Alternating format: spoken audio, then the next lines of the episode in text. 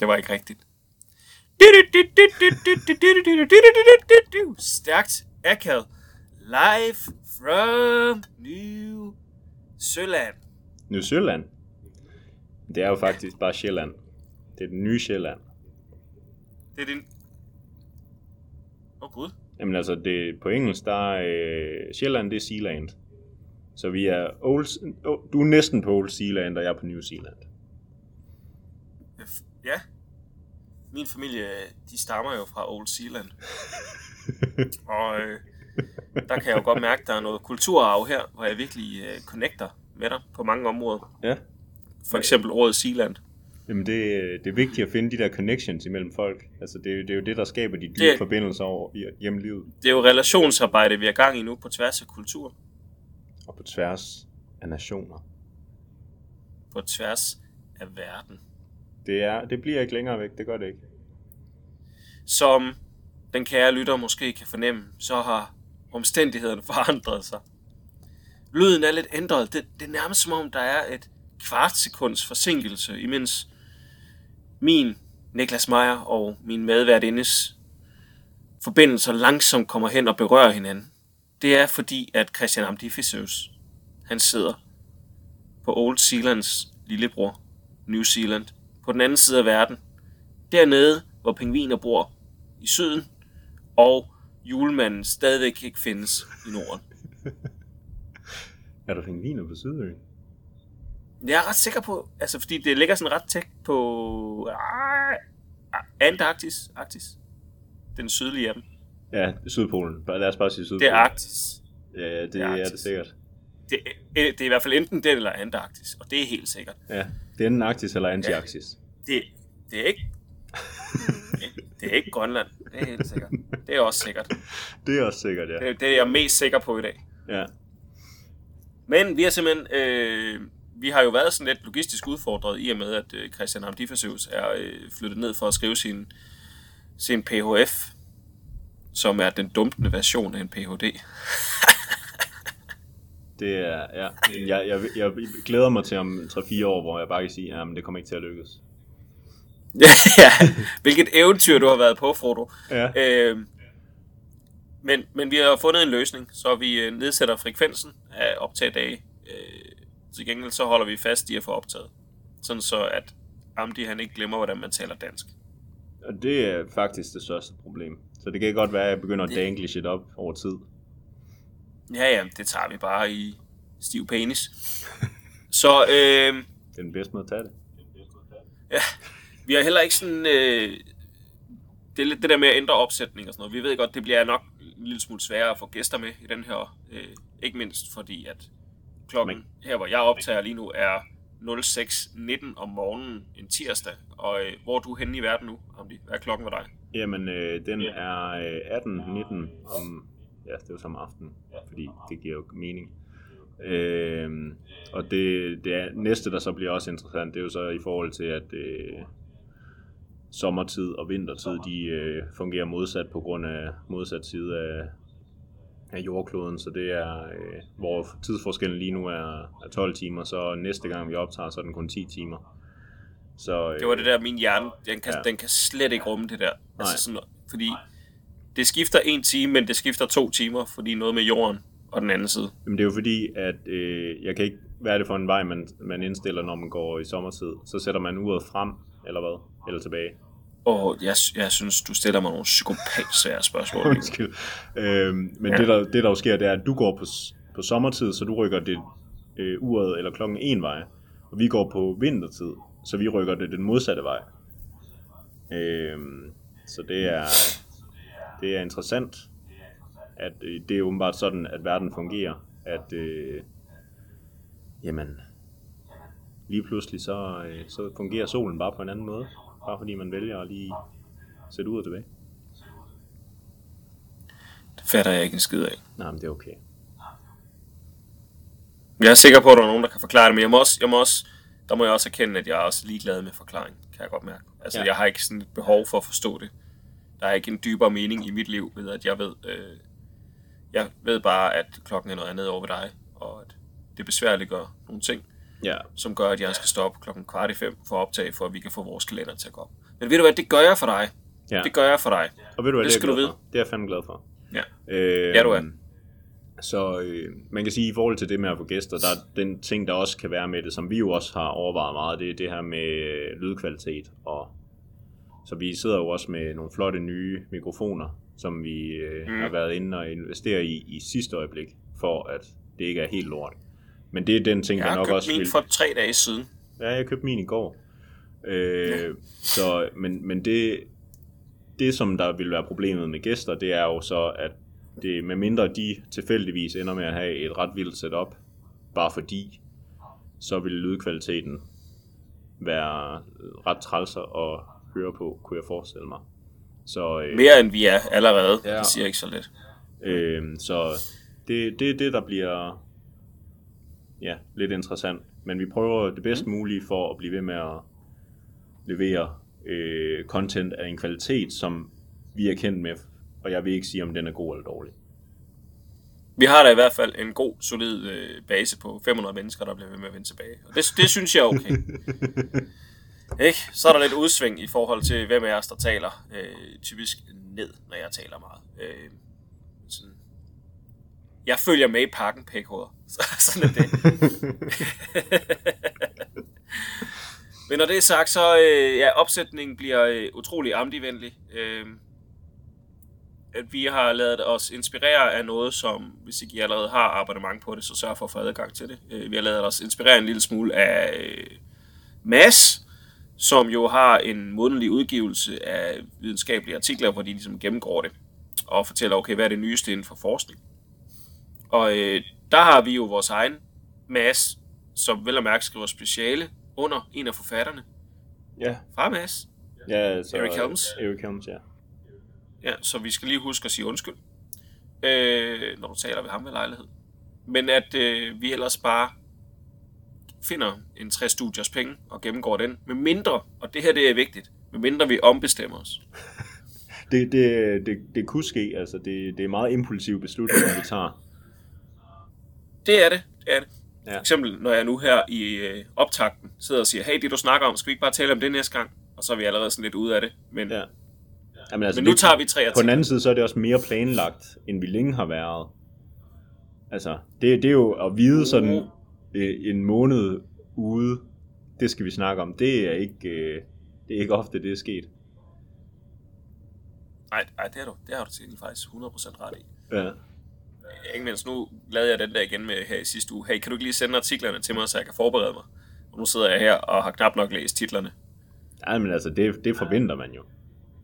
Det, det, det har jo Ja. været sådan, altså, hvad, hvad, du læste måske det, jeg skrev om øh, styrke og muskelvækst, som er tilbage i episode 3 og 4, og så siden da, så, øh, så er det Ja, ligesom, så er jeg stået af. ja, Ja. det bliver for langt. Det, der er så mange ord i sådan noget, og det er... man bliver jo træt. Altså, det gør man jo. Og det er jo sådan noget, vi skal snakke om næste gang. Ja. Jamen, Ikke? det, jo, men altså, der er lige en teaser, der, der er det da. Der er en teaser. Får lige sådan en her, fordi jeg ikke ved, hvor jeg skal lægge den hen. Oh. Det var en kop kaffe og en smag derefter. Ugh. Men øh, vi har øh, fået tre artikler med af Christian Amdifersøvs, og øh, dem gennemgår vi. Ja. Øh, ha- han. Og så øh, vil jeg se, om jeg kan stille nogle spørgsmål undervejs, eller øh, godt være målløs over, øh, at man bliver ved med at undersøge ting. At man bliver ved med at undersøge skal- Ja, ja, altså. Åh, oh, ved man nu det nu? Åh, oh, jeg må jo gå ud og ændre mit liv fremadrettet. Nå, Agtigt. ja, ja. Jamen det er også øh, det, som jeg sådan glæder mig mest til at sige, det er, hvor, hvor mange gange kommer du til at sige, men har det reelt set nogen betydning? Probably not.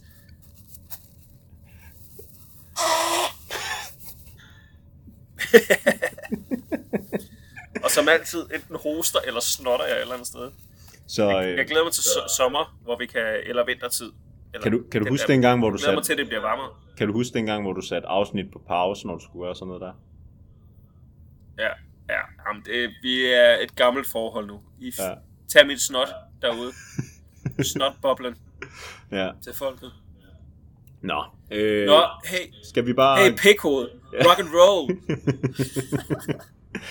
Yes, jamen øh, i, øh, i dag der har jeg valgt, øh, eller jeg har valgt til i dag, tre forskellige studier, øh, og de omhandler alle sammen på en eller anden måde øh, muskelvækst, de omhandler på alle sammen, eller alle sammen på en eller anden måde øh, en strukturering eller planlægning af træning, og, øh, og det, øh, det synes jeg egentlig kan ende med at blive en lille smule interessant, og jeg har valgt nogle ting, som, som jeg tænker, at mig og ikke bare sidder og tænker, øh, forhåbentlig.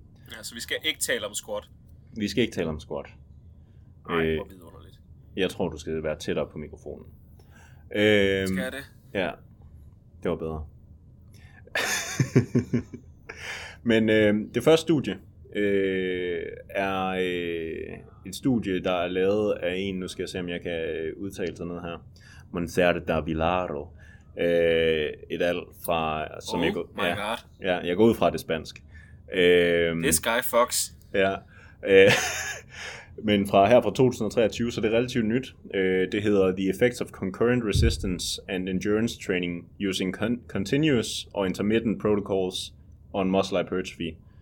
A Systematic Review and Meta-Analysis. Så, Uh, ja, så det, det er noget andet end, øh, end farven blå, hva'? Jamen det er det. Øh, så man, for dem, der kan engelsk, så betyder det jo bare, at øh, det her det er et systematisk review, eller en systematisk oversigtsartikel øh, og metaanalyse, der ligesom har prøvet at kigge på, hvad betyder øh, det, at vi laver det, der hedder concurrent training, eller samtidig træning, og det vil sige kombinationen af styrketræning og konditionstræning øh, på hypotrofi, og hvilken betydning har det, at det er vel at mærke længerevarende kontinuerlig træning, eller konditionstræning, eller intervaltræning. Øh, når, eller for eksempel LIS og HIT, som der også er nogen, der sådan heller vil dele op i, men der er flere underinddelinger. Øhm, men ja, så der har, altså der har været, og der er sådan for mange stadig den her tanke om, at øh, når vi laver konditionstræning øh, oven i vores styrketræning, jamen så begrænser det vores fremgang i, i styrke, i power, og vigtigst er alt selvfølgelig muskelvækst. Øhm, og det kommer tilbage fra, fra studier helt tilbage fra 80'erne, som, som har også vist det her, som man kalder en interference-effekt, altså at konditionstræning øh, begrænser øh, vores øh, fremgang efter styrketræning. Men der Det er er den også... der klassiske bro science ting, hvor det er, at folk de taler om, at øh, når man styrketræner, hvis du løber, så har det været lige meget, Ja. ja. uanset om du gør det før eller efter, ikke? Lige præcis. Øh, men modsat til de studier, der rent faktisk har fundet det her, så øh, er der også nogen, der overhovedet ikke kan finde den, og der er også nogen, der finder, at man faktisk kan måske lave bedre fremgang med kombinationen af konditionstræning. Øh, og der er blevet lavet rigtig mange sådan andre metaanalyser på det her område. Øh, for eksempel så har der været en meta, altså der er kommet tre inden for de sidste to år, øh, hvor den ene, der kiggede de på styrke og muskelvækst, hvor de ikke fandt nogen interference-effekt for nogen af dem, men de fandt derimod for power, altså eksplosiv øh, kraftudvikling. Øh, men det var kun når, at konditionstræning og styrketræning blev udført i samme session, så hvis man delte det op, så var der ikke den samme effekt. Øh, så var der en øh, metaanalyse fra øh, Petri, øh, et al, som øh, ikke, heller ikke fandt nogen... Det har med skålen. Det er det. Det er ham, der lavede skolen. Øh, mm. Det er der, man har bakterier i. fandt, han fandt heller ikke øh, nogen interference-effekt i utrænet og øh, fysisk aktive. Men i trænede han individer- nede i skålen? Hold kæft. Øh, og øh, Bare, jeg forestiller mig, at det er svært at lave sådan en undersøgelse i en skål. Du er så dum. Jeg, jeg siger bare, når man har sådan en lille bitte skål, og man zoomer, du kan jo ikke engang, altså han skal jo være, have verdens mindste tastatur for os at skrive tingene ned bagefter. Jeg, jeg føler, at der er en grund til, at vi kun har 500 lytter. Det kan jeg ikke forstå. Øhm, nej, men øh, herr Petri, eller Petre, som, som man hed, han, øh, han, han fandt ingen interference-effekt i, i utrænet eller fysisk aktiv, men han fandt den for styrke i, øh, i trænede individer. Øhm, og igen en effekt, der var størst, når det alt blev sam- lavet i samme session versus opdelt. Øhm, og det der sådan, altså, så man kan sige umiddelbart ud fra et et umiddelbart metaanalytisk perspektiv, så ser det lige nu ud til, at en interference-effekt måske ikke er så stor. Øhm, måske er der lidt for power, måske er der lidt for styrke, men kun i trænede individer. Øhm, det der så var, er sådan lidt sådan, jeg vil kalde det interessant, du vil nok kalde det sådan overnørdet. Øh, det er, at øh, metaanalysen af Schumann, som var den første, som kiggede på muskelvækst, de, øh, de inkluderede alle former for, hvad skal man sige, muskelmål. Så det vil sige, at man kan måle muskelvækst på ved hjælp af biopsier ved, på fiberniveau, man kan måle det via ultralyd og CT-scanner, MR og sådan nogle ting. Øhm, og her fandt de jo som sagt ikke en forskel, men en ny analyse fra Lundberg kiggede kun på fiberniveau, og der fandt de en interference-effekt, øh, som var størst i øh, type 1-fibre, men øh, stadig var til stede i type 2-fibre. Og hvorfor at der måske skulle være en forskel fra hele muskelniveau og fibertype, det er, det er uklart, men man, laver, man har antaget lidt, at de ændringer, der sker på fiberniveau, må umiddelbart være de tidlige stadier, der senere skal komme på hele Øhm, og, og derfor kan man sådan sige, at, at måske er årsagen til, at man ikke finder det på hele muskelniveau, det er simpelthen, at det er for korte vejheder, der bliver snakket om. Øhm, men ingen af de her sådan... Så, så det, jeg, det jeg hører dig sige, ikke? Ja. det er, at vi fandt noget engang, som vi troede havde en stor effekt. Så fandt vi ud af, at det var ikke så stor en effekt. Så undersøgte vi det øh, lidt nærmere, og nu er vi kommet frem til, at øh, der er måske en lille effekt, men ikke så stor en effekt. Det øh, er i hvert fald det, metaanalyserne siger indtil videre, ja. Øh, og sådan, det der så har været i forhold til nu, øh, at det her er jo bare en introduktion til den, den vi reelt set skal gennemgå, øh, det er, at øh, ingen af de her metaanalyser, der tidligere er lavet, de har ikke prøvet at sådan kigge på, hvad er effekten af den ene form for konditionstræning frem for den anden. Og de har heller ikke prøvet sådan at kigge på, om, øh, om, om den her sådan ændring af konditionstype har en betydning imellem fibertyper, altså øh, også om hvad skal man sige, netop prøvet at lave den her analyse både på hele muskelniveau og fiberniveau.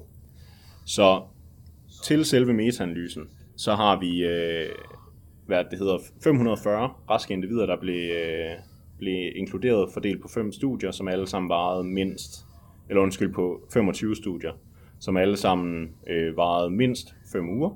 Øh, 10% af individerne var kvinder, og kun 3% af de studier, der kunne blive inkluderet, brugte trænede individer. Og det er jo en ting, som vi kommer lidt tilbage til, men, men øh, det er bare lige at være opmærksom på det. Og her sammenlignede de alle studier, der sammenlignede ren styrketræning med samtidig træning, øh, hvor at det så blev delt ind i det her med, om det var intervaller eller kontinuerligt, hvor de målte muskelmasse på hele muskelniveau, som er igennem en MR, en CT eller en ultralyd, og så på fiberniveau, som altid er igennem biopsier, som øh, er ret træls, har jeg hørt. Øh, og det de fandt, det var, at på hele muskelniveau, så blev de der fund af Schumann et al bekræftet, at der er ikke nogen sådan interference-effekt af irrelevante konditionsform. Øh, ja. Øh, for fibertype 1 blev der set en lille interference-effekt, så nede på fiberniveauet af samtidig træning, og den var størst efter øh, intervaltræning, og en Skal kombination lige huske bare lige nævne, hvad er det nu fibertype 1 Ja. Så øh, vi har, øh, jeg mener det er 28 underinddelinger af øh, fibertyper. Ja, vi kan øh, godt skrue lidt ned for dem. Groft sagt, så har vi øh, tre eller to øh, typer af fiber, som type 1 og type 2, hvor type 1 er øh, fibertypen, der er mere udholdende, og, øh, og ikke lige så stærk og ikke lige så eksplosiv, hvor at øh, type 2 er meget eksplosiv, meget stærk øh, og øh, meget udmattelig. Øhm, mm. Så for type 1, der blev der set den her interference-effekt, som igen var størst efter intervaltræning, eller en kombination af de to, mens der ikke var nogen øh, interference-effekt efter øh, kontinuerlig træning, eller kontinuerlig øh, konditionstræning. Og det samme blev set i øh, hvad hedder, type 2 fibre. Effekterne var dog generelt mindre end type 1. Øhm, så det man sådan kan sige ud fra det her, det er, at på hele muskelniveau, så er interference-effekten normal eller minimal. Øh, men den ser ud til at eksistere på fiberniveau, og det er jo der, hvor man kan sige, sådan, det, det kunne skyldes, at den interference-effekt, som man måske ville forvente på hele muskelniveau, simpelthen ikke når at blive, blive tydelig. Øh, fordi, er det ikke også det, man taler om med muskelfiber nu, at det handler, i, apropos de 28 forskellige underinddelinger, mm. handler meget om, om hvilke typer egenskaber, der ligesom er dominerende jo. i de forskellige muskelfibre, så at, der, at interference-effekten kan godt være en gradvis overgang. Mm. Det kan det, det kan I stedet for et, et reelt egenskabsskift akut, ikke? Sådan så at man, jo, men altså, ligesom med alt andet træning, man langsomt tilvender sig med nogle specifikke egenskaber, som er tilpasset den aktivitet, man nu engang går til. Sådan ja, så at det, det eneste er, det her, effekt, der er taget. det her det er bare ikke, øh, det er bare ikke fibertype skift. Det er muskelvækst i de enkelte fibertype typer. Ja, så det, okay. der, der har de ikke mål på egenskaberne, men det er korrekt, at, at der er faktisk rigtig mange måder at måle fibertype, hvor at nogle af dem, der går de jo ind og sådan kigger sådan rent øh, biokemisk på dem, og finder ud af, hvad for nogle proteiner er til stede. Men andre, de går netop ind og sådan siger, okay, hvad er, som du siger, egenskaberne for dem? Og det er der, hvor netop, at hvis man kiggede på fibertype skiftet, så ville det være det her gradvise skift af, øh, af hvad det hedder, af, af de her egenskaber, der vil gøre det. Øh, ja, Nå, men øh, ja, så interference-effekten eksisterer på fiberniveau, men ikke på helmuskelniveau, i hvert fald de studier, vi har set. Øh, og intervaltræning, det har en mere negativ betydning end kont- øh, kontinuerlig konditionstræning. Øh, men så kommer der jo en masse begrænsninger, som hvad skal man sige, også fører videre i, hvad jeg tænker er der, hvor du kommer på banen, det er diskussionen af alt det her. Men den første er, eftersom at kun 10% af deltagerne er kvinder, hvilket vil sige, at der er lavet ud fra ja, antallet, så er det 54 kvinder i alt, der nogensinde har fået undersøgt det her. Hvilket vil sige, at vi, er, vi ved basically ikke noget om kvinder i det her. Vi, øh, nu igen? Og, jo, nu igen. Og fordi at kvinder sandsynligvis, det er i hvert fald det, der er den primære tanke, er mere udholdende end mænd, så kunne jeg godt forestille mig, at det her det var et felt, hvor at der kunne være en større kønsforskel end, end nogle andre felter. Øhm, men, men igen, det er ikke noget, vi sådan, som sådan ved vildt meget om. Det er bare lige for at sige, at det er en ting, man skal have i mente. Der er et men. Ja. Og så, som jeg også sagde i starten, kun tre studier involverede trænede individer. Øh, og da en af de tidligere metaanalyser fandt, at kun trænede individer oplevede en interference-effekt for styrke, så er det også værd at tage med, at den her, det her fund af ingen interference effekt på muskelniveau, den er som udgangspunkt også kun generaliserbar til utrænet.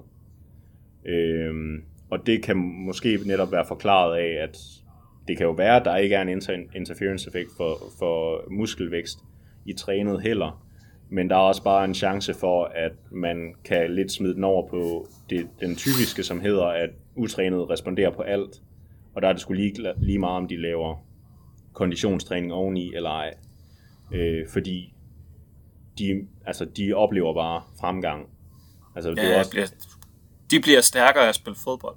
Ja, så, så det er en, en ting, man også skal, skal tage med i det, at øh, jeg, vil, jeg vil i hvert fald ikke kalde interference-effekten for død, hvis man sådan skal rent faktisk tænke over, hvad for en population er det, der vil gå op i det. Øh, fordi det er ikke undersøgt godt nok. Øh, du, jeg tænker, øh, med, at der er mange ting, der kan, der kan spille ind der. Altså også i forhold til, hvor trænet er de trænet.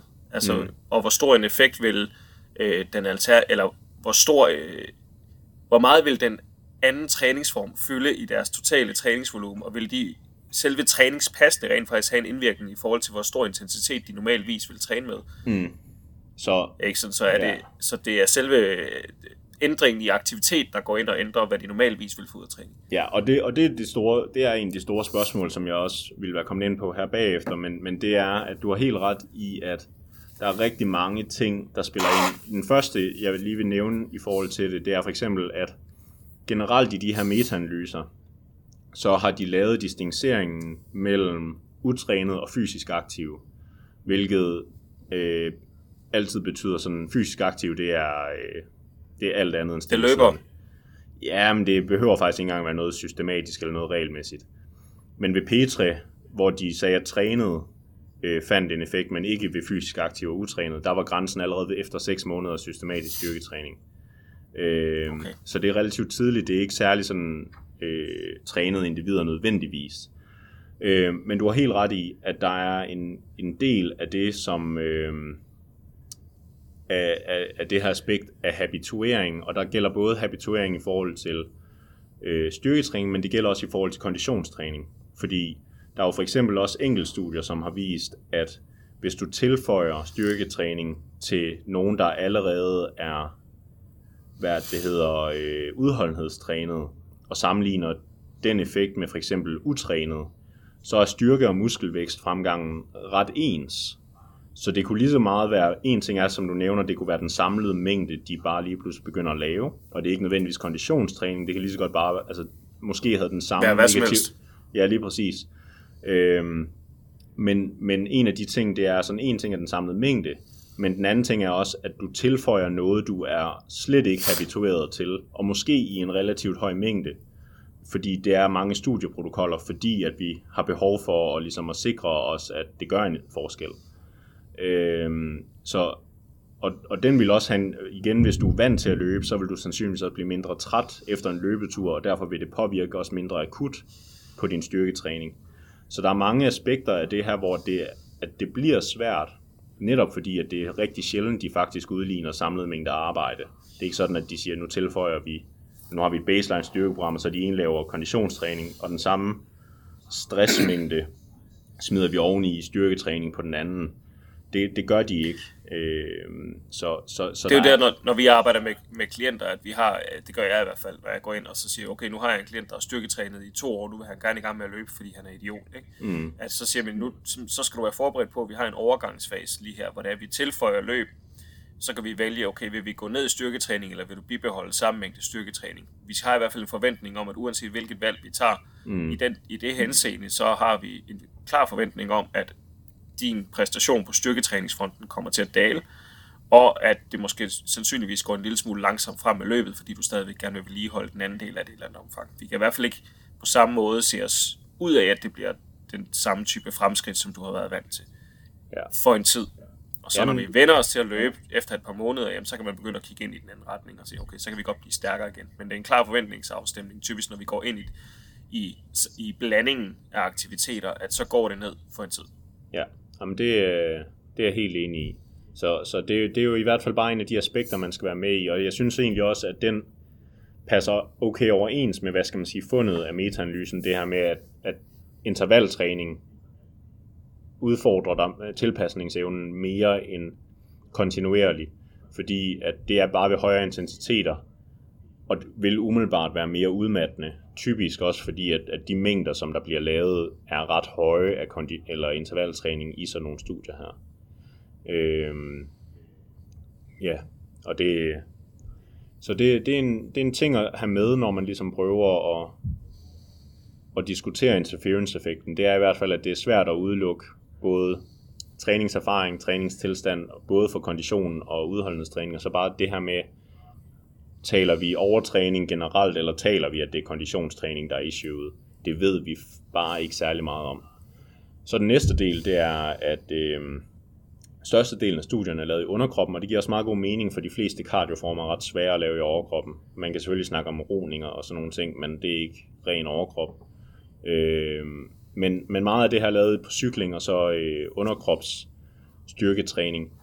Og øh, men det, jeg synes, der for eksempel kunne være interessant at kigge på, det er jo det her med sådan, at hvis man rent faktisk havde lavet, øh, hvad skal man sige, bare cykling eller løb, og så kigget på en overkropsstyrkeprotokol som en, en del af det, og fremgangen i det, så kan man også få en lidt bedre idé om, er det her en lokal træthed, eller er det systemisk træthed, som netop kan have en betydning i forhold til, er det her konditionstræningen, der også er relevant, og, eller er det bare hele kroppens restitutionskapacitet, der bliver sat, sat lidt ekstra på prøve? Øhm, men det ved vi ikke så meget om. Øhm, så, øh, så ja, der er nogle, nogle, nogle ting, man skal være opmærksom på i forhold til køn, i forhold til træningstilstand og i forhold til til, hvad skal man sige, bare overordnet træningsmængde, når man diskuterer det her interference-effekt. Men generelt set, så vil jeg sige, at konditionstræning kan godt have en lille negativ betydning for muskelvækst og for styrke og for power. Hvis du er styrketrænet og kun der, øh, og hvis du også vælger at køre det på samme, i samme session. Fordi hvis du kører den opdelt, så er det også igen det her med, at så betyder det lidt mindre. Øh, så jeg vil nok sige, at overall, man behøver ikke at være så bange for det, som man nok har været. Man skal bare være opmærksom på, at det er en, en håndtering af belastning, der skal øh, tages hånd om. Man kan snakke om igen sådan en dosis-respons ting. Ikke? Ja. Også nu, nu, i forhold til, hvorfor man ikke lægger det i samme træningspas. Altså, hvis man er øh, styrketrænet, så er træningspassen jo typisk en, en time plus relativt højintens og tung styrketræning. Har man lavet en halv time til en times cardio inden det, så bliver styrketræning tilsvarende lort. Altså det, det er bare fordi, vi er trætte, mm. og omvendt har man, øh, lægger man det bagefter, så bliver det samlede stress på kroppen også bare større. Og det er jo Ja. nok der, hvor vi ser en bedre effekt af at opdele det på forskellige ja. tidspunkter. Det er simpelthen fordi, de ikke påvirker hinanden øh, akut på samme måde, så effekten af rent faktisk at kunne lægge en indsats bliver tilsvarende større også. Lige præcis. Men øh, noget af det, jeg sådan egentlig synes var interessant, det er så fra en helt anden øh, analyse, men det var, det var, hvor de kiggede meget på akut, men der kunne man se sådan, at øh, de akutte negative effekter af at lave konditionstræning, de, øh, de er ikke særlig store i meget veltrænede løbere. De bliver næsten ikke påvirket. Men det gør fodboldspillere og rugbyspillere stadig. Og derfor sådan tænker jeg, det er en, det, der, der skal meget habituering til. Øh, Ja. Så, øh, så det, er, det er en ting at være opmærksom på, øh, at, at jeg vil i hvert fald sige, at, at det er, altså hvis, hvis dit mål er at blive større og stærkere og mere udholden, så kommer du ikke udenom det. Så handler det bare om, at så skal du balancere det. Hvis du derimod kun har et mål om at blive større og stærkere, altså, så skal du i hvert fald sørge for, at det bliver delt lidt mere op, øh, så det ikke begrænser dig på samme måde. Og så kan man måske sådan overveje at sige, at det skal nok være lidt mere lavintenst, fordi det virker til at ikke sætte det samme pres på systemet, og kan stadigvæk gøre en helvedes masse godt for, for lungerne og kredsløbet generelt. Altså, en god måde at tænke det ind på, synes jeg, det er jo øh, at bruge den her dejlige 100% ligning igen. Så hvis du har øh, 100% af din tid, du gerne vil bruge på træning, og du gerne vil være stor og stærk, så er det ikke utænkeligt, at 95% af din tid, den bliver brugt på styrketræning, og de sidste mm. 5% det bliver brugt på noget, som gør, at du ikke får et hjertestop som 32-årig. Ja, Og, øh, og afhængig af, hvad du så gerne vil, vil du gerne lidt af hvert, jamen, så burde du nok bruge cirka 50% på begge dele, og så kan man jo godt flagre lidt frem og tilbage. Men hvis du står i den situation, at du har 95% af din tid, du bruger på styrketræning, så kan vi ikke bare tilføje 20% løb. Nej. I din krop det er slet ikke gearet til at håndtere. Så er vi nødt til at gå en lille smule ned, indtil vi får bygget vores kapacitet op til den alternative aktivitet. ja, Så vi har ligesom sådan en, en konstant flagren frem og tilbage i forhold til, hvad vi, hvor vi lægger vores indsats. Lige og så kan man godt blive bedre form og stærkere og sådan noget. Men, men det tager lidt tid, før at, at man vender sig til det. ja. Jamen, øh, har vi flere ting på øh, samtidig træning, concurrent training? Nej, Nej. vi tager, vi tager jo altid imod spørgsmål. Hvis Ja. nogen, Altså, Hører det, det vil jeg sige sådan, øh, hvis nogen hører det derude, og de har spørgsmål til alt det her, så skriv endelig. Øh, og egentlig også, vil jeg egentlig også gerne høre, om der er nogen, der sådan, øh, lægger mærke til noget med lyd og alt sådan noget, som de synes, der er lidt off. Øh, det kunne være også rigtig fint at, at få noget feedback på det. Øh, og så kan man sige, hvis det er noget, vi kan løse, så prøver vi at løse det, og hvis det ikke, så er det bare ærgerligt for jer. Øh, Ja. Ja, sindssygt godt. tak. Øh, men øh, skal vi gå videre? Lad os tage den næste. Ja, så det næste studie er øh, lavet af nogen, der hedder, eller en, der hedder Garcia Orea. Øh, Oh, this guy kolleger. also fucks. Yes, he's also Spain. Øh, Yes. Og den er, den er næsten lige kommet ud, og den hedder Upper Lower Body Supersets versus Traditional Sets for Inducing Chronic Athletic Performance Improvements. Og øhm, for dem, som rent faktisk lytter til den her podcast, så ville øh, de måske vide, at vi øh, for ikke så længe siden snakkede om supersets. Og, det gjorde øh, vi nemlig. Det gjorde vi nemlig. Og øh, måske, jeg kan ikke huske, om jeg faktisk nævnte navnene øh, på dem, der øh, lavede de studier, vi snakkede om der. Men hvis at jeg gjorde, så kan det være, at I kan huske, at det er det samme efternavn fra øh, dem, der kiggede på øh, det, vi så sexet kaldte perifært alternerende supersæt, som er en mm. parring mm. af et overkrop og en underkropsøvelse. Den med det lange ord. Lige præcis. Øhm, så lige for at give en introduktion, som også lidt opsummerer, hvad, hvad vi fandt i det sidste afsnit, eller gennemgik i sidste afsnit, så er det, at altså inden for styrketræning, så kan man strukturere sin session på den traditionelle måde, så det er bare, at man smadrer alle sæt igennem i en øvelse færdig, før man kører videre til den næste. Og ellers så kan man lave diverse former for supersæt. Øh, i øh, episode 58, fordi jeg har forberedt mig, der diskuterede vi netop sådan øh, litteraturen på det, øh, hvor at man kan sige, at øh, det, der var kendetegnet for det, var generelt, at det var rigtig mange akutte studier, eller ikke rigtig mange, men det var primært akutte studier, og meget få langvarige studier.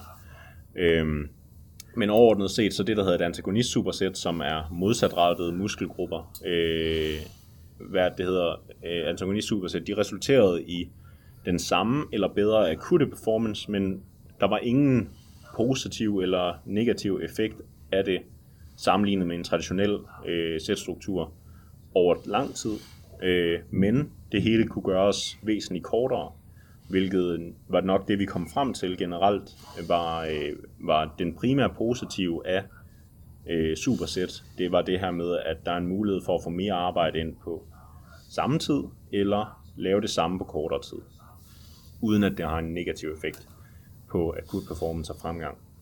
Så var der det, der hedder agonist supersæt, som er parringen af to øvelser, som rammer den samme muskelgruppe. Og der var det bare sådan typisk et akut præstationstab, øh, men der var ikke rigtig noget langvarig forskning tilgængelig. Og så til sidst, så var der den her parring af overkrops- og underkropsøvelser, som havde det her flotte navn PFR, et alternerende supersæt. Øh, man kan mm. også bare kalde det et overkrops-underkrops supersæt. Øh, men det lyder ikke lige så fedt. Øh, og her der... Det gør det virkelig Det gør det virkelig ikke. Øh, og her der blev der fundet sådan en lille præstationsfremmende effekt, hvis pausen var for kort, og antallet af reps per sæt var højere, men ikke når pausen var længe nok.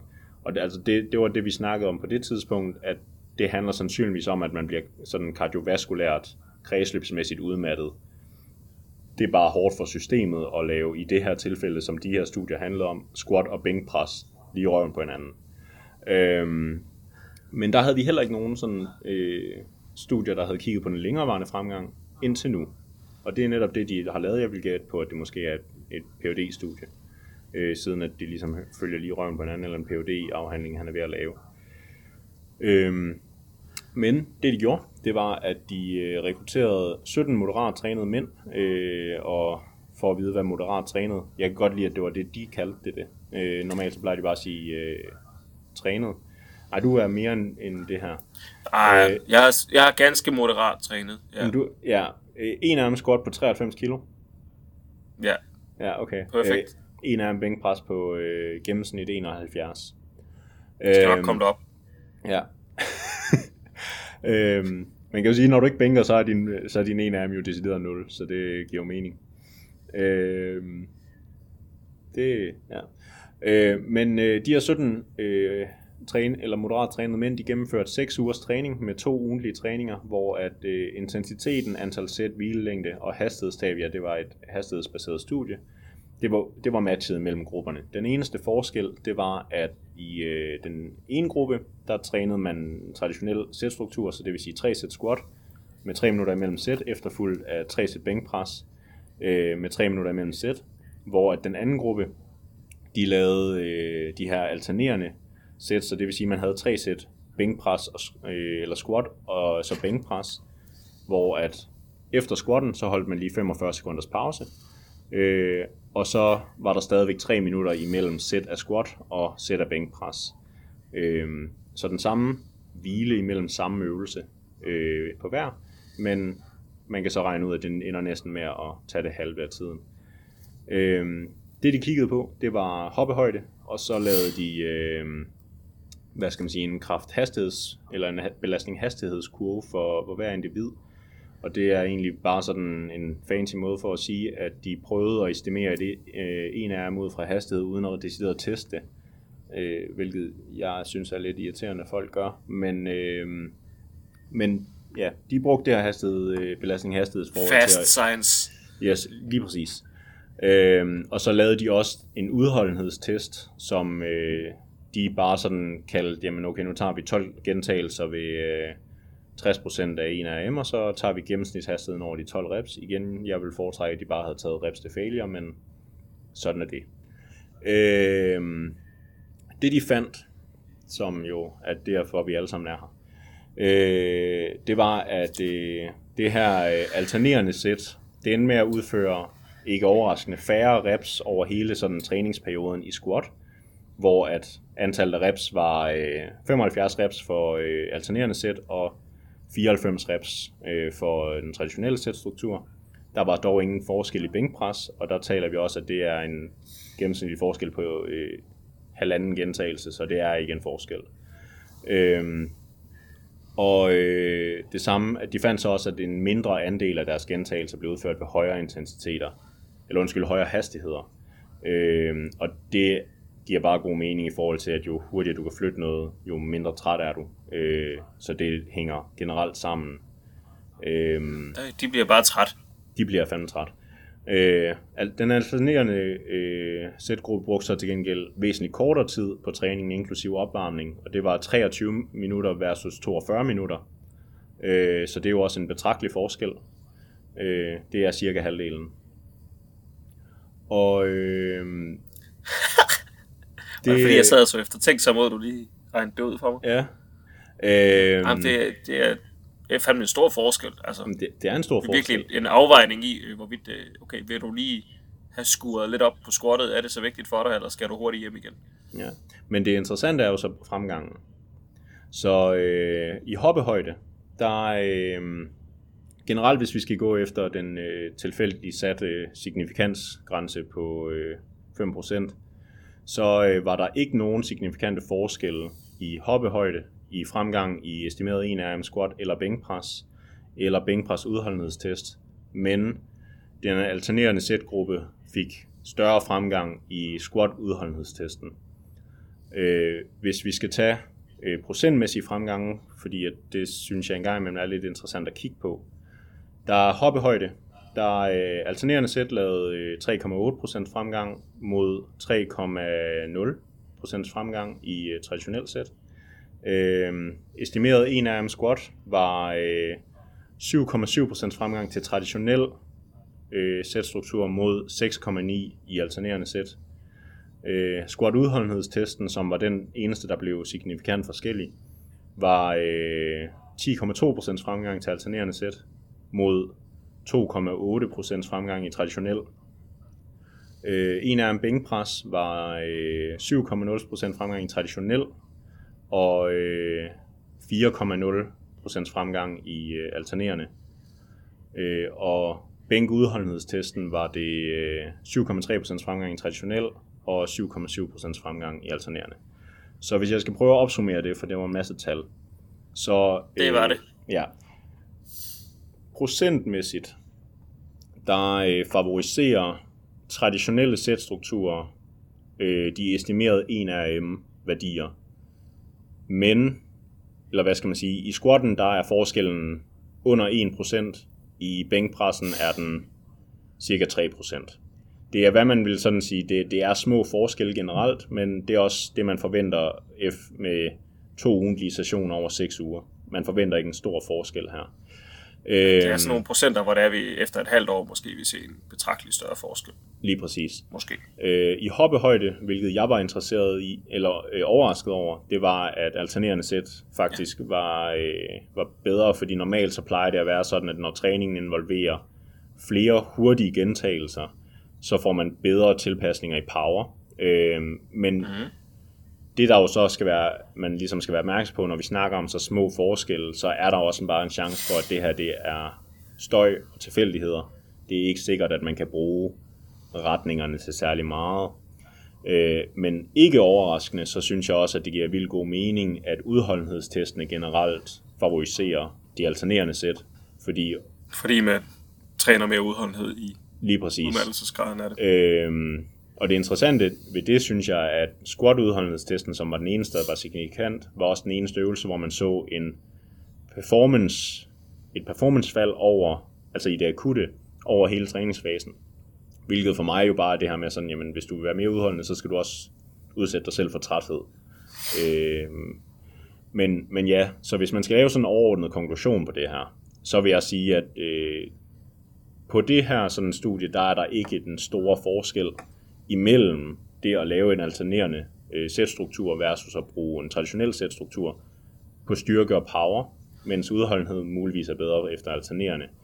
Øh, men man skal så være opmærksom på netop, som du siger, hvordan ville de her forskelle måske have været, hvis det havde været et 12 ugers studie eller endnu, endnu længere. Øh, det andet, jeg synes, der er interessant at tage med, det er, at øh, fremgangen var ikke voldsomt meget dårligere i styrke eller øh, power og slet ikke udholdenhed, på trods af at mindre tonnage blev, lavet, øh, blev udført i de alternerende sæt.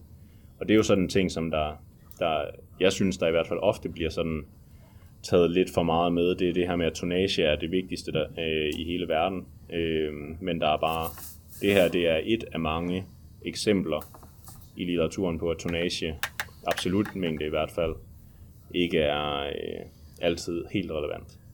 Øh, men, som vi allerede har været inde... De har også lige øh, i, i mass, apropos tonnage, øh, mm. de har haft øh, to studier, som jeg lige hæftede mig ved, de gennemgik. Ja. Den ene, det var det her, hvor de havde et topsæt, og så øh, sammenlignede, øh, jeg tror det var fire eller fem sæt på samme øh, intensitet, eller et topsæt med, jeg tror det gik 5 eller 10 procent ned på back-off sæt. Ja, det var, de der, var det var den der specificitetsartikel, ikke? Øh, I hvert fald i forhold til, til sådan fremgang på intensitet og... Øh, jeg, skal, ja, jeg, jeg kan i hvert fald... Ja, pointen altså, var, jeg, at, jeg, jeg, jeg tror i hvert fald, det, fremgang var det samme.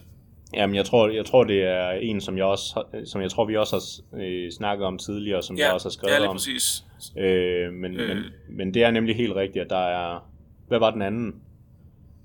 Den anden, det var en, de lige har lagt ind, det var i forhold til øh, 5-3-2 eller sådan noget, jeg tror, de kaldte det, med at man øh, lavede øh, igen et tungt sæt og noget, og noget back-off, og der ikke var umiddelbart noget, der tyder på, at øh, flere tunge sæt øh, fordelt over ugen øh, havde nogen særlig fordelagtighed i forhold til bare at lave et enkelt tungt sæt, og så noget back-off, som var øh, mindre voluminøst og intenst.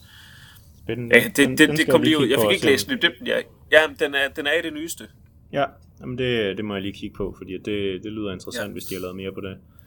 Øhm, ja ja, men, øh, men ja, så der er nogle begrænsninger af, af det her, og vi har allerede været inde på en af dem, og det er jo netop sådan, altså den korte periode, gør bare, at det er sindssygt svært at generelt finde forskel, særligt når man så også, nu kan man sige, det er jo ikke højt trænet, men lige så snart vi snakker om trænet, så, så forventer man bare ikke en stor fremgang.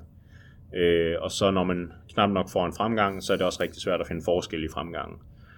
Øh, noget jeg synes, det her det er ikke en begrænsning, men det er noget jeg synes, der kunne have været interessant at se, hvad der ville være sket. Det ville netop være det her, hvad, hvad ville der være sket, hvis vi havde lagt 1-2 minutters ekstra hviletid til det alternerende sæt imellem deres squat og bænkpres, fordi man kan sagtens smide lidt ekstra på, uden at øh, træningssessionen nødvendigvis behøver at vare det samme. Altså man kunne godt have fået den op på måske 30 minutter i stedet for 22. Og så godt have udlignet det en lille smule, og så ja, stadigvæk gøre det mere effektivt. Og så se, og så se om, om det øh, ville have betydet, at alt, alt det her, øh, øh, altså den negative effekt i squatten, om den ville bare være fjernet fuldstændig. Øh, det synes jeg kunne have været interessant at se, men det er jo ikke lavet. Øh, Ej, det bliver også, altså det, så bliver man også sådan hvor lyst til at flueknæppe det en lille smule. Kunne det ikke ja, ja. være dejligt at kunne måle ja, jamen, altså procentsats det... af tid i forhold til, hvornår kommer der et crossover-effekt på den, og hvornår har vi diminishing returns? Er det efter 2 minutters pause, 2,5 minutters pause, men, 3 minutters pause? Hvornår sker det? Men du skal tænke på, det er, jo det, i den. Det, det er jo det, som PUD'er om 100 år kommer til at kigge på. Ja, når de, ja. Når, når de får penge. Ja. Men, øh, I Danmark. Ja, hernede, der skal vi bare selv betale, så er der ikke noget problem. Så kan du lave alt det sådan øh, nichebaseret, du overhovedet gider. Øhm, men, øh, og så den sidste ting, som jeg allerede var lidt inde under, det er det her med estimeringen af styrke og udholdenhed ud fra hastighed. Altså det, det har noget, det har basis i god forskning, og er helt sikkert relevant, men jeg synes stadig, at det er ærgerligt, at man ikke laver en decideret en af AM-test eller en AMRAP-test, fordi at det er bare en meget specifik egenskab, og særligt fordi, at deres estimeringer for eksempel, den blev, den, deres tungeste vægt, de kom op på, den var 80% af deres, deres estimerede max. Og, og det er bare der, hvor man, altså det, det er bare en lav vægt. Og, og der, det, er, det synes jeg er lidt ærgerligt. Øh, men man kan så også sige på den anden side, der er ikke nogen af de her intensiteter, de brugte i træningen, som er over 75% Så det er måske også voldsomt at ligesom få folk til at lige gå 25% op i intensitet fra den ene dag til den anden. Jeg øh, vil bare gerne have noget lidt mere præcist. Ja. Har du øh, hvad, nogle praktiske tanker, nogle overvejelser? Nej, jeg synes, jeg fik nævnt det hele ved, at supersæt er hårdt, og man bliver træt af det. Ja, øh, men jeg, jeg vil tror, sige... at alle de praktiske overvejelser diskuterede vi jo til ukendelighed i øh, episoden om, om, om supersæt. Det er jo bare ja. et, øh, et, et, en klat mere i kassen i Petriskolen. Ja, lige præcis. Altså, så så jeg, vil, jeg vil nok smide den over i den der med sådan, at som udgangspunkt for langt de fleste, så øh, ser jeg stadigvæk sådan supersæt som værende en måde, at du kan få sammenlignelig fremgang på kortere tid. Eller hvis du gerne vil bruge samme mængde tid, få mere arbejde ind. Øh, og man skal sige, at den del er endnu ikke blevet undersøgt, men jeg tænker, at det vil typisk give mening, hvis man kan holde til det. Øh, og så vil jeg så sige, at, at det, som der måske kan være værd at tage med i det her, når det netop er squat og bænkpres, som er to store øvelser, det er, at i praksis kunne det nok godt give mening, at du var holdt en måske lidt mere intuitiv hvilepause, som gjorde, at du for eksempel ikke havde problemer med at få vejret, før du begyndte at squat igen, vil jeg tænke. Øh, ja, det er måske i virkeligheden i forlængelse af, af, af det første studie også, at tage det her en mente med overgangsperioder. Ja. Når man, hvis du kommer fra at træne en øvelse ad gangen, når du går i gang med supersæt, så vil der være en overgangsperiode, hvor du gradvist bliver med at træt. Altså på samme måde som vi kan vi kan øh, øge vægt eller gentagelser for at få fremgang, så kan man faktisk også få korte pauser og se ja. det som, øh, som, som udholdenhedsfremgang i styrketræning. Lige præcis. Øh, så øh, bestemt en øh, mulighed at tage med, især hvis du har presset øh, øh, har en lidt presset træningsskema. Øh, men øh, vær opmærksom på, at, at det, det er ikke nødvendigvis... Det kan være hårdt. Ja, det kan, det kan være rigtig hårdt, og særligt sådan nogle store øvelser Ej, det er så hårdt. hårdt. Ej, det er hårdt. Ja, det sagde du også, at det var øh, meget voldsomt, det er nogle supersæt, jeg, jeg lavede. Jeg føler, jeg burde kigge ind. Jamen, det er også fordi, det du gjorde, ikke? Som mm. er, det kan vi godt lige tage, det er fuldstændig sindssygt. Du lavede en squat-variant sammen med en dødløft-variant, ja. og det gør man ikke. Så man, man er syg i hovedet, eller også så har man sådan en, altså, det er virkelig der, hvor, hvor den der indre doserede selvhed, den kommer sådan helt ud. Det er sådan noget sadomasochisme, ikke? Fordi du både er, du træner andre, så man ved, du kan finde på at gøre det ved andre. Det er jo det, vi altid siger, ikke? Vi skal lige gøre det ved os selv, før vi gør det ved andre. Men du gør det ved dig selv. Du ja. tager rent faktisk beslutningen om at supersætte en compound øvelse i benene med en compound øvelse i benene. Det er lækkert. Det er hjernedødt. Altså, Jamen, jeg, jeg- blev... Jeg holder også rigtig lange er pauser, også, vil jeg sige. øh, ja, altså på dage. Men Det gør jeg jo egentlig også, altså der er langt mellem mine ben af. helt til New Zealand langt. Jeg synes bare, det er, altså, det, uh, det synes jeg er, er, er meget, meget, meget voldsomt. Der. Også i sådan noget, jeg tror, det var en squat, du lavede, og var det et stivbensdødløft? Ja, Ja, og squat er jo sådan en, at du, du kan jo vidderligt maltraktere dine ben. mm. Altså sådan fuldstændig vulgært, fordi overkroppen bare har zero betydning. Så det, og så gør du det med et stivbensdødløft, hvor det bare sådan, at, at der kan dine baglår ikke være, altså de er ikke fysisk, øh, de, de prøver bare at overleve ude i yderstilling der. Så jeg synes, jeg synes det, det var et vulgært supersæt. Jeg var, jeg var målløs, da jeg så, du lavede det. Ja. Også fordi, at du lavede mere bagefter. ja, ja. Det er så meget standard. Ja, Ja, så sådan, ja. Det er, jo, det er jo dig, der er i gang med at træne op til en maraton i din styrketræning med den puls, du må have haft der. Jamen, jeg har bygget arbejdskapacitet. Ja, det er hjernen. jeg har ikke mere det. Det var bare, Ja. jeg vil lige, øh, ja, Ja. Jamen, øh, mens du lige øh, tømmer hovedet for øh, de diverse øh, former for slim og øh, ulækkerheder, så går vi videre til, øh, til det sidste studie i dag, øh, som er lidt specielt lidt, øh, men også, jeg synes, er lidt interessant. Øh, så det er... Det. Øh, Åh, det bliver spændende. Åh, det Ja. bliver spændende. Han hyper den. Mm, mm. Ja, gå ind på, Hvad kan det gå, være? gå ind på Hvad det YouTube for at se, Hvad hvad, det det er, han lærer. Øhm, men øh, det er et studie øh, lavet af en, der hedder Nobrega øh, et al her fra, øh, fra 2023, og det er brasilianer. Så øh, vi er lidt... Ja, ja. Nej, hvor de forsker dernede i syg på. Ja, ja. Øhm, og den hedder Muscle Hypertrophy is affected by volume load progression models.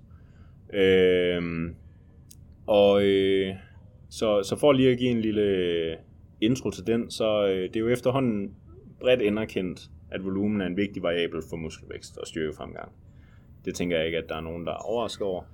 Øh, men der er flere studier, netop ligesom at øh, vi, har, øh, vi lige har kigget på, det her med sådan, at at det er ikke altid, at tonage eller volumen i sig selv bare er det vigtige, men der er faktisk flere studier, der øh, kigger på det her med progressionen i volumen, er nok det, der er mere relevant at kigge på. Øh, altså at det ikke er, at du bare smider meget på, men det er, at det udgangspunkt, du starter i, det er også noget, du kan bygge videre på. Øh, så det er, derfor, altså, det er derfor interessant at se, om der er nogle progressionsmodeller øh, af tonage, der resulterer i bedre øh, fremgang end andre. Og det er det, som de forfattere her har prøvet at gøre.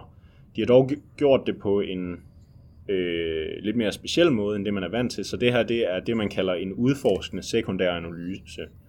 Øh, hvilket bare er et, øh, et fancy ord for at sige, at normalt, når man laver et studie, så laver man en hypotese og en metode, og så øh, hvad skal man sige, rekrutterer man en masse personer, og så tilfældigt fordeler man den til to forskellige interventioner, og så ser man, hvad er effekten af det.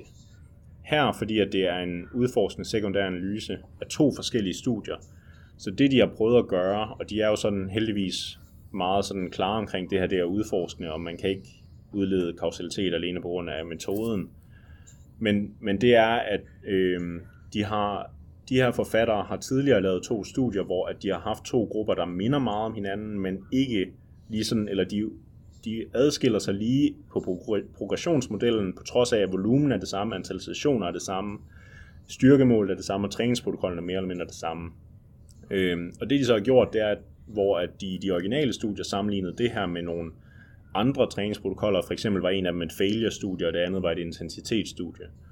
Så har de nu sådan taget de øh, deltagerdata ud, og så sammenligne med hinanden på tværs af studier. Øhm, og for at ligesom sige, hvad metoden sådan ender med at blive, så er det, at de havde 24 utrænede mænd, som gennemførte 24 sessioner fordelt over 8-12 uger. Og det skal jeg nok lige komme ind, eller nej, det gør jeg bare nu. Det er fordi, at det ene, i det ene studie, så var det et 8 ugers studie med 3 gange i ugen, og det andet studie var et 12 ugers studie med 2 gange i ugen. Øh, ender på det samme med 24 sessioner, men det har en, øh, eller det er en ting at have værd at have med, og jeg kommer til også at diskutere det lidt senere. Men den ene gruppe, øh, eller hvad skal man sige, begge grupper lavede samme antal sæt, de havde hvilet lige længe, og de havde cirka samme intensitet. Den ene gruppe øh, lavede reps til failure med 80% af deres 1RM, så det er en rep, typisk rep-progression, at den måde, de vil lave fremgang, det er, at de vil kunne lave flere reps med samme intensitet fra gang til gang. Den anden lavede øh, en, øh, det, vi kender som en dobbeltprogression, så det vil være en 9-12 RM, hvor det vil sige, at når man kommer op på øh, den, det øvre spektrum af, øh, eller den øvre grænse for det her spektrum, som vil være 12 gentagelser, jamen så stiger man i vægt. Hvor at hvis man lige pludselig ender for lavt, jamen så øh, går man ned i vægt. Hvor at det vil sige, at man både kan stige reps og i vægt. Øh, outcomeet, det var, øh, det var leg extension styrke, en af dem, og det var vastus lateralis muskeltykkelse, og så kiggede de netop på den her med volumenprogressionen over tid. Så altså, hvor meget steg de i tonage fra den første session hele vejen igennem til den 24. Øhm, for det første, så blev det fundet, at dobbeltprogression resulterede i signifikant større volumenprogression, så volumenprogressionen i øh, dobbeltprogressionsgruppen endte med at være 0,3% per session, mens den var 1,01% i den anden. Så en væsentlig bedre sådan tonnagefremgang, sådan gennemsnit over hele, hele studiet Øh, perioden. øh, de fandt også, at øh, den resulterede i signifikant mere muskelvækst end en ren reprogression, 16 øh, mod 8% fremgang, hvor der ikke var nogen signifikant forskel i styrkefremgang, men dobbelt progression lavede 38%, og den anden lavede 31%. Forskellen var ikke stor nok til at blive signifikant, men en, en effektstørrelse i en retning. Øh, de fandt desuden, at volumenprogressionen, altså den fremgang, de lavede i tonnage, øh, forklarede henholdsvis øh, 26 og 24 procent af fremgangen i styrke og muskelmasse, mens den samlede mængde tonnage, der blev udført, overhovedet ikke var relateret til fremgang. Øhm, så det, der jo er interessant ved det her, det er, at selvom at... Nej, nu tager vi begrænsningen. Så det interessante ved det her, det er, at den her analyse, den tyder på, at volumenprogressionen frem for den samlede mængde volumen, du laver, er det, der er vigtigt, eller det, der er vigtigst for styrkefremgang og muskelvækst. Øhm, så altså, man bør lægge sit fokus på, at hvad end man gør, der skal det være muligt at kunne lave fremgang ud fra det, frem for at det blot handler om at tage en eller anden tilfældig grænse, eller tænke, mere er bedre. Fordi hvis du ender med at lave så meget, at du ikke kan lave fremgang, så er det sandsynligvis spildt arbejde. Øhm, og for at opnå den her største progression, så så det ud som om dobbelt progression var bedre end en, der kun progredierede reps, øh, hvilket var tydeligt for muskelvækst, men ikke øh, nåede hele vejen til signifikansgrænsen for styrke. Øh, men som, som sagt, der er den begrænsning af studiet, det er en sekundær analyse, og den er udforskende natur, og det, altså det er bare sådan en, det er en ting, man skal tage med i mente, fordi at øh, når man laver de her sekundære analyser, så har du jo basically data på forhånd, og du kan lede for evigt efter at finde et resultat i dem. Det betyder også på samme tid typisk ved sekundære analyser, at man, det er kun hvis man finder noget i en søgen, man rent faktisk prøver at offentliggøre det. Så der kan jo godt være andre studier, som måske har prøvet at kigge lidt på som det samme. ikke har fundet noget. Lige præcis. Så, så det er værd at tage med, at sådan en analyse her, den kan være meget sådan øh, coincidental i anførselstegn, i den forstand, at det, det er, der kan godt være noget bias bag det. Det kan også godt være, at de, altså de har til gengæld også nævnt det, det skal siges i artiklen, at de har virkelig, de har, de har prøvet at lave nogle tiltag, der gør, at okay, vi prøver at fjerne bias så meget som muligt, men der vil bare altid være et bias i det. Øhm, så, så det er en ting at være opmærksom på, at man skal ikke bruge det her som stærk evidens, men man skal bruge det til at sige, det her det kunne være interessant at prøve at blive ved med at kigge på i et kontrolleret setup. Øhm, en anden ting, der var interessant, det var det her med, som jeg nævnte, at grupperne lavede det samme antal sessioner, men ikke over det samme antal uger. Øh, det jeg så synes var interessant, det var, at normalt, så, øh, altså fordi at den ene gruppe lavede en træningsfrekvens på 3, øh, og i 8 uger, øh, mens den anden træner to gange i ugen i 12 uger. Begge to ender op i 24. Men her der vil jeg jo normalt tænke, jamen okay, den gruppe, der har trænet i længst tid, burde umiddelbart være den, der lavede bedst fremgang. Vil min mm. tanke være. Men dobbeltprogressionsgruppen var faktisk den, der lavede kun kørt 8 uger. Øh, og det var der, der blev fundet bedst fremgang. Så det er ikke en forklaring på resultatet. Altså, der er, jeg, har, jeg har svært ved at se, sådan, øh, hvor brugbart det reelt er, det her. Hvis ja, ja, jamen, 8 og 12 uger. Altså. Ja.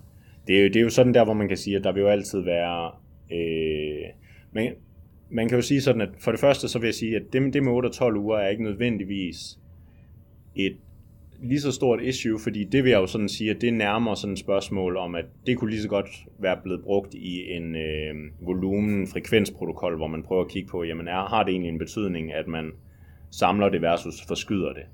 Men det jeg vil sige, der gør det mest sådan problematisk, det er mest, at det er en sekundær analyse for mig. Øh, men Øh, og jeg kommer også ind på, at der er nemlig også nogle andre, der har prøvet at kigge på noget af det, men ikke helt det samme, som vi lige sådan hurtigt smider ind over, øh, for ligesom at sige, jamen okay, vi skal ikke bare tage det for gode varer.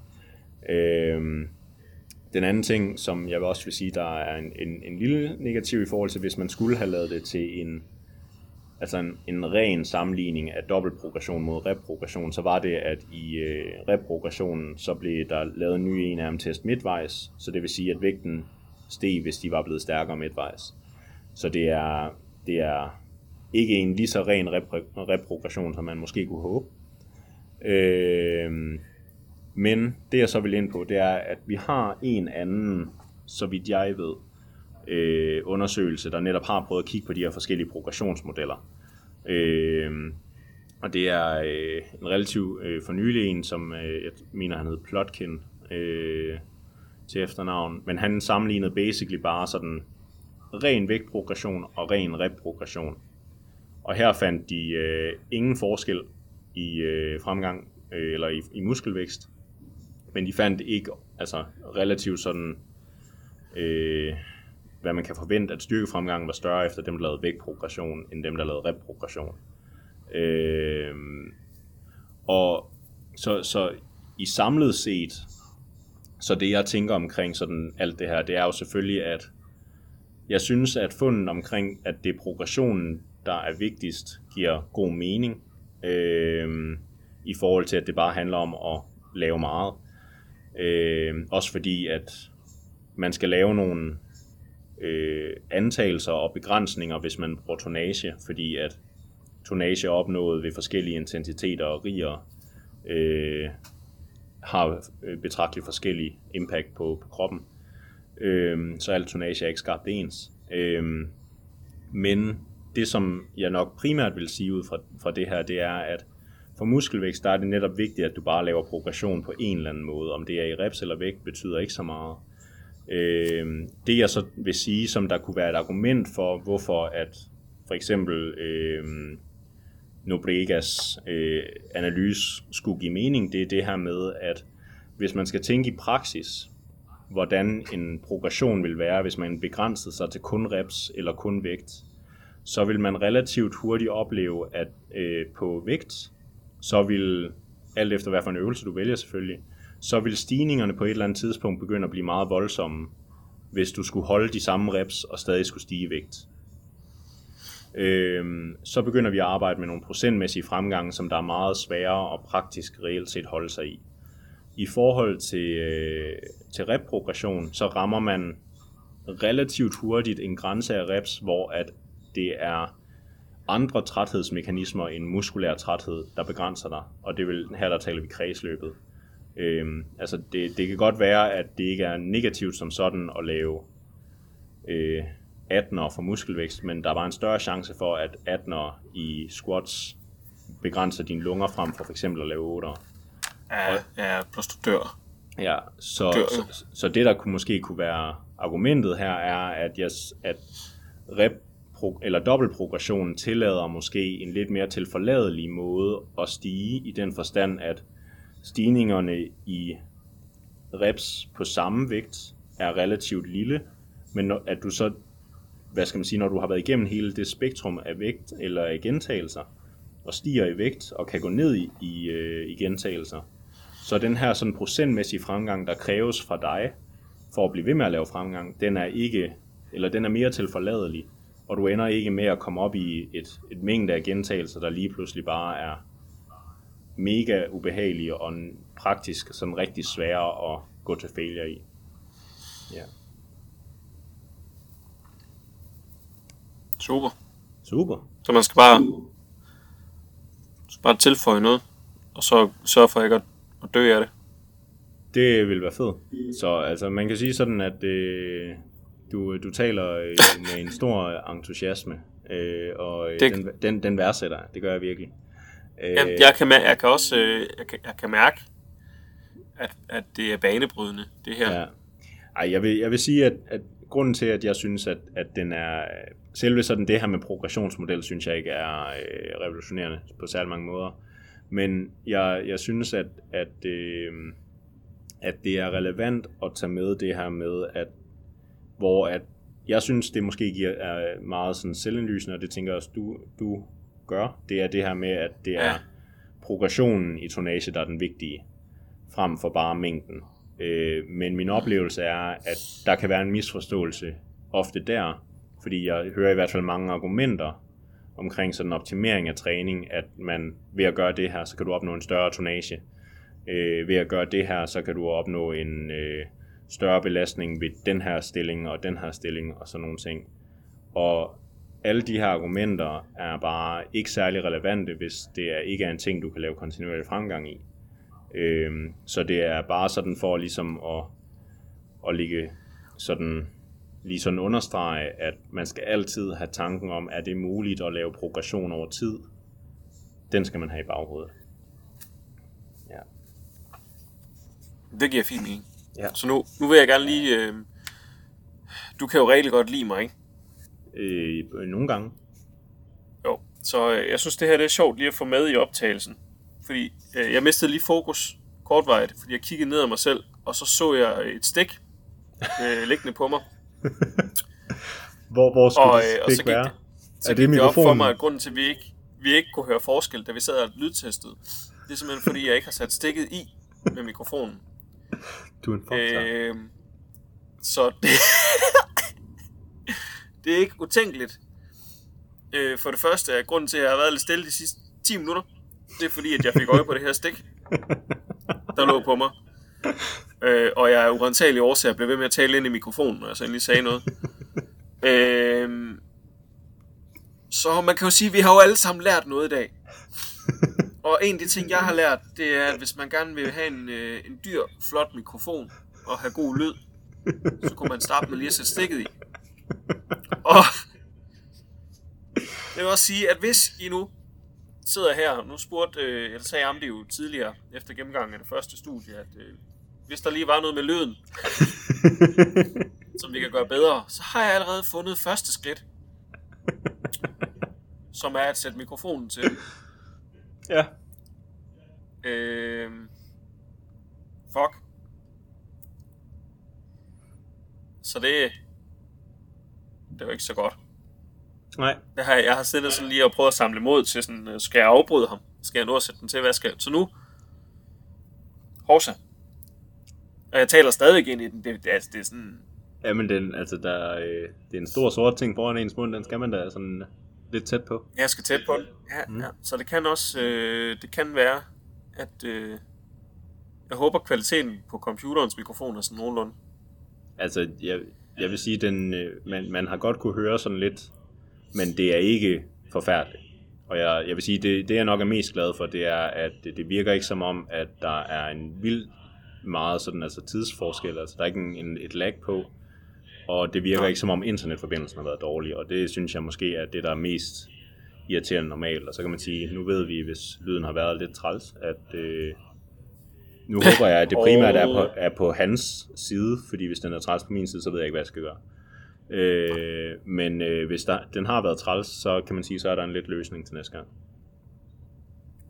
som er, hold nu fast, sæt stikket i til den mikrofon, du har indkøbt for at få god lyd. Ja. Fuck, mand. ja, men det er også tidligt. Det er tidligt. Ja, der, der er, så tidligt er det heller ikke, vel? Fuck, det er dumt. ja, Nå, det er hvad det. så? Jamen, Er det ikke øh, en dejlig måde lige at runde den af? Jo, har vi, øh, skal vi, øh, vi, vi har vel sådan snakket om, hvordan vi tænker sådan strukturen kommer til at være fremover, bare lige så, ja, tanken er, at øh, vi, vi bliver til hver fjerde uge, eller en gang i måneden. Ja. Ja, øh, Hver, sådan, hver fjerde uge, en gang i måneden, ish, så øh, banker vi en episode ja. afsted Så, øh, med. så- Vi er åbne for temaer, men ellers, øh, hvis ikke der kommer noget, så øh, finder de tre artikler, ja, og så optager jeg med en mikrofon ja. Og hvis, hvis det er, så kan det også godt være, at på et tidspunkt, jamen, så laver man en eller anden sådan anden struktur, øh, bare sådan for et enkelt. Det kan jo være, at man på et tidspunkt finder ud af, at jamen, okay, vi kan godt få et eller andet gæst op og, og køre, men, øh, men indtil videre, så er det, det er strukturen. Og ja, som sagt, skriv, hvis øh, I har spørgsmål til noget af det, eller hvis, hvis I har kommentarer til, at Niklas' lyd er lort, og har været lort. Åh, oh, ja. Tak for i dag. Helt tak.